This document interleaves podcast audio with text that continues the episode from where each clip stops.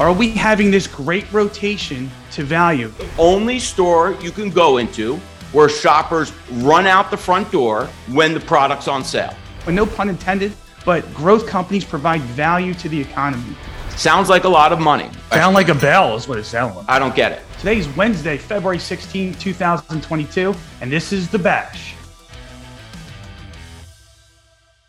Welcome to The Bash, where we bring the analyst and the player to the table to discuss relevant financial and investment topics. Investors, you know the deal here. We got 60 seconds to discuss these topics. Scott, my man analyst, make sure you stay within your time frame. Try my best. Let's get started. Scott, starting out 2022, volatility, a lot going on. Investors are concerned. What are you focusing on going into the second quarter? It's the key word, Matt, volatility. It's back. Hasn't been around for a while. We haven't really seen it since the start of COVID. And volatility is back for a couple specific reasons. The Fed has clearly changed course. Late 2021, it communicated with everyone out there that tapering was going to begin. We haven't spoken about tapering now in a while because we've written it off as being done. Remember, that was $120 billion of treasuries and mortgage-backed securities that the Federal Reserve was purchasing every single month, which pretty much they've tapered away to nothing at the end of Q1 here in 2022. And now we're talking about Fed rate hikes. 15 months ago, we were told that we're not thinking about raising rates. Yep. Today, we're pricing in anywhere between 5 and 7 rate hikes, depending on which bank you're speaking to in 2022. How did those dots change by so much? You can't cut me off on that. This is the most important part. The other side of it. I didn't cut you off. Well, then let us go back at some point to the geopolitical concerns that everyone is talking about in the news. That is the headlines. It's the reason why oil spiked up so high. That's also moving markets. You have these two variables. We talk about a correction. We haven't had it in close to 2 years, and I have a minute to talk about it. Sorry. These are the rules of the game. We agreed on this when we set this program up. So great points. I want to touch on growth and technology, and here's why. For the past 10 years, growth has skunked value big time. Growth ETF rose 18.4% annually versus 12.8% for value.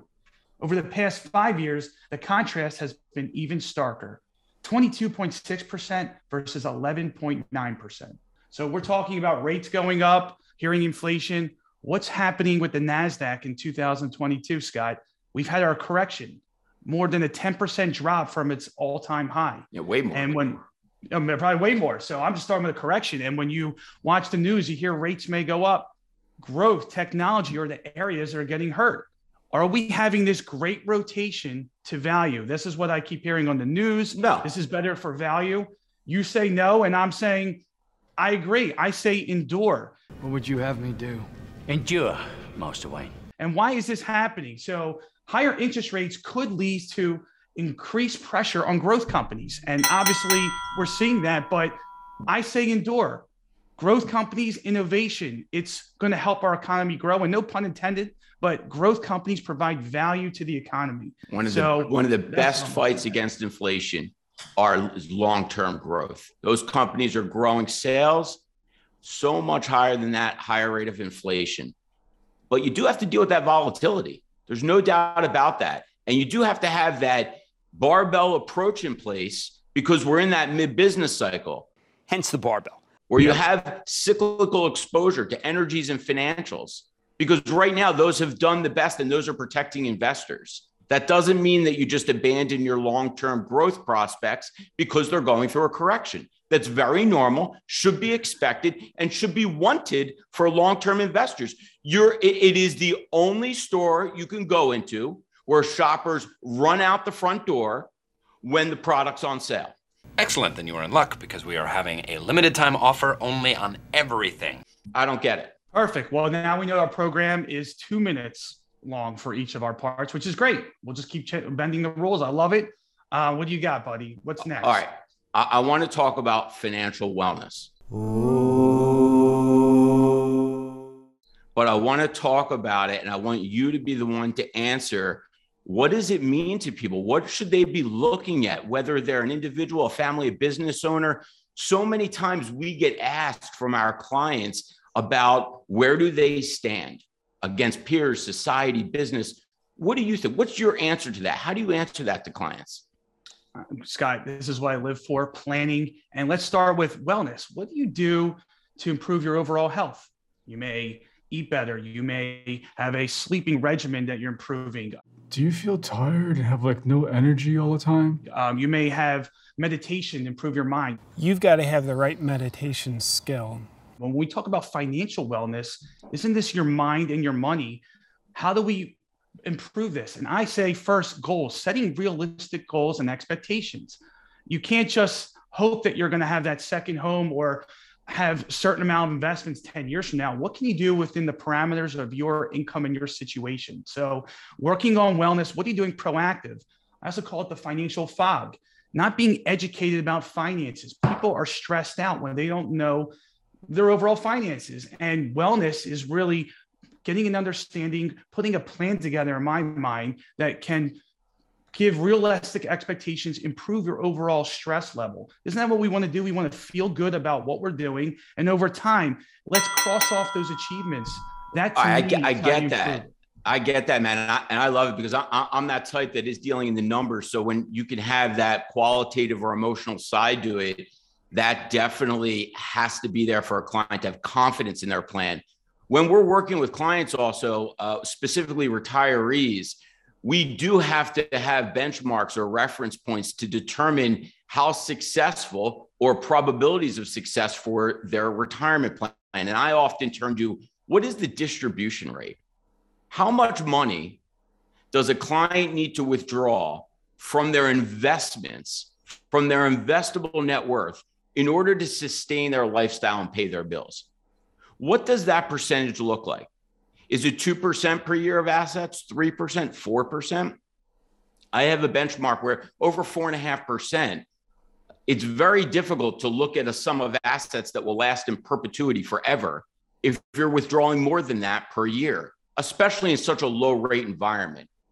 During different environments that may change, but as of right now, that's a great benchmark that I think retirees should be looking at is, how much is my distribution rate? And Scott, I want to add, you said qualitative and you're in the quantitative side, but that financial workout, you talk about withdrawing. I'm talking also about while you're saving. I like to use 20% of gross income. This is not a number I picked out of the air. This is what I've seen through experience with clients. What's the best potential financial workout you can put together in saving in different investment buckets off of your income? And yes, you know, I love the planning, and this was more on the qualitative side, but let's get back to the investment side, Scott.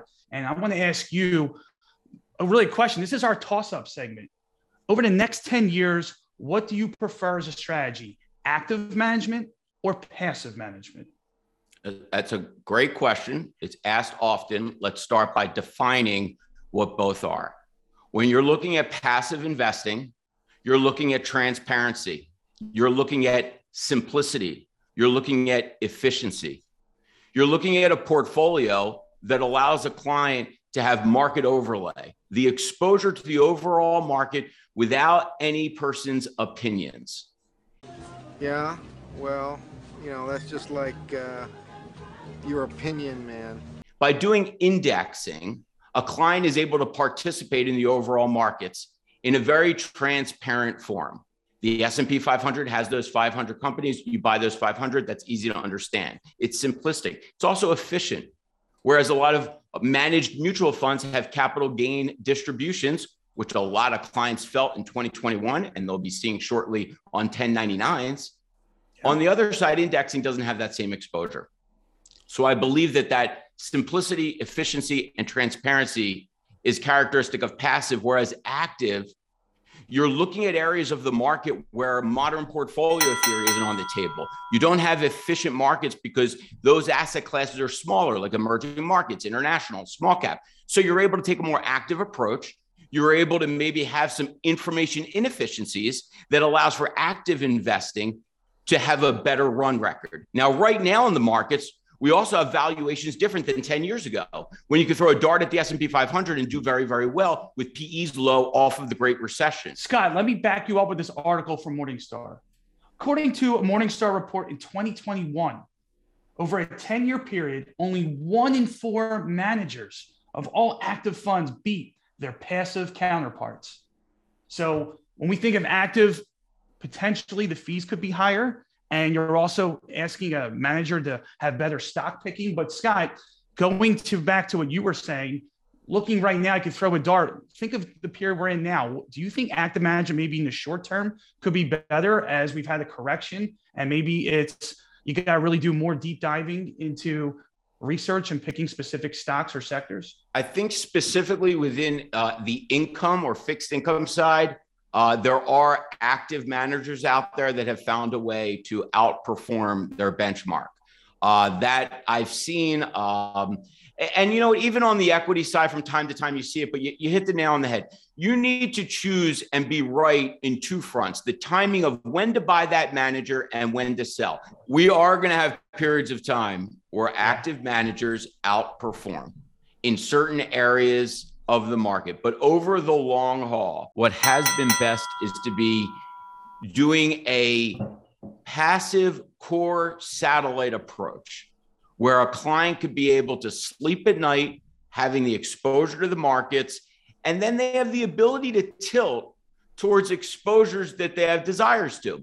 I personally right now would like to tilt towards the cyclical parts of our economy, areas like financials, areas like energy and materials. I think that that allows me to have a good barbell approach for clients that own long-term growth. With technology representing such a large area of the S&P, that's obviously the biggest exposure for clients. So I heard barbell, I heard sleep. These are things improved workouts. So I guess we're going back to the wellness. This is peaceful and calm. Sounds good to me.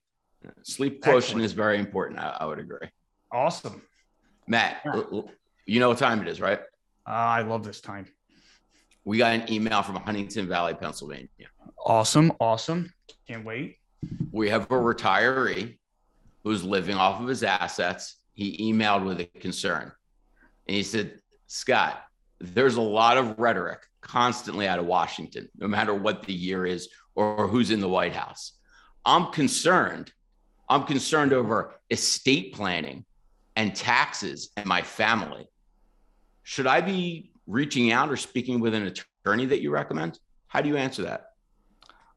How about, I'm concerned that, have you seen an estate planning attorney in the last 5 years? So if you're worried about taxes, I see one of the biggest mistakes that clients make is they haven't spoken to their estate attorney in the last 3, 4, 5 years. A lot of things happen in your life.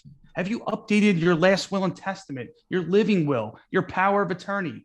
You've worked hard your whole life and you're going to leave it to chance. You're going to put it in the court to make decisions about, God forbid you pass away.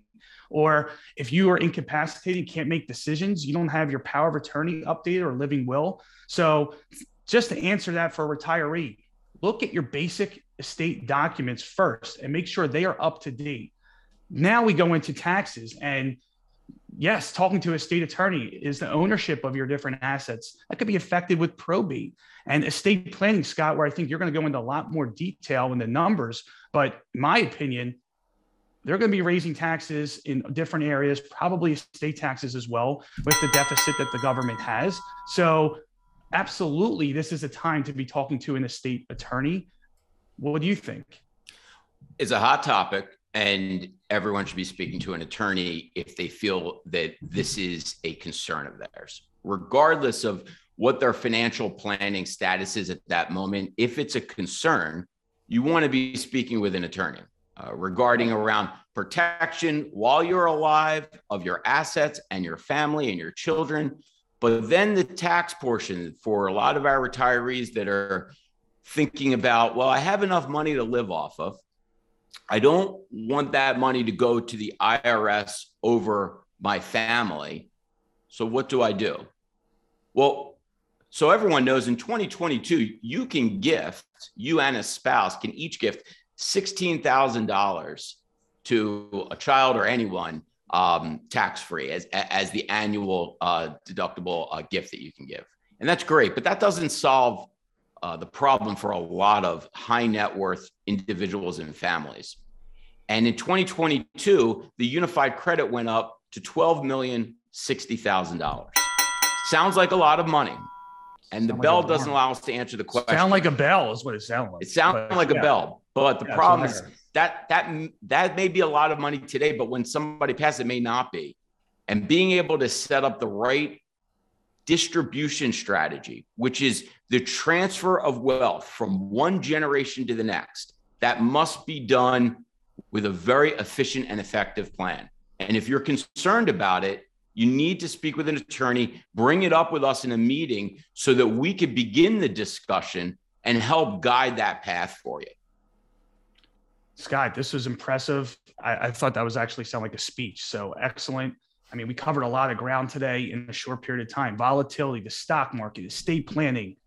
I'm going to go work out now after we had that wellness conversation. Markets are open here. We got to get back to our day. You're going to go to the GM. That's great. Enjoy your time. The markets are open, right? I'll tell the New York Stock Exchange to pause the open if you want to go get a Peloton ride in, because I got a little work to do here. What would you like to do? I do it at the end of the day. So we're going to lock that up. And what I want to say to everyone here, our investors, don't forget, stay focused, stay disciplined, and stay tuned for the next episode of The Bash. Securities and advisory services offered through LPL Financial, a registered investment advisor. Member FINRA, SIPC. All performance referenced is historical and is no guarantee for future results. All indices are unmanaged and may not be invested into directly. No strategy assures success or protects against loss. The economic forecasts set forth in this material may not develop as predicted, and there can be no guarantee that strategies promoted will be successful. This information is not intended to be a substitute for specific individualized tax or legal advice. We suggest that you discuss your specific situation with a qualified tax or legal advisor.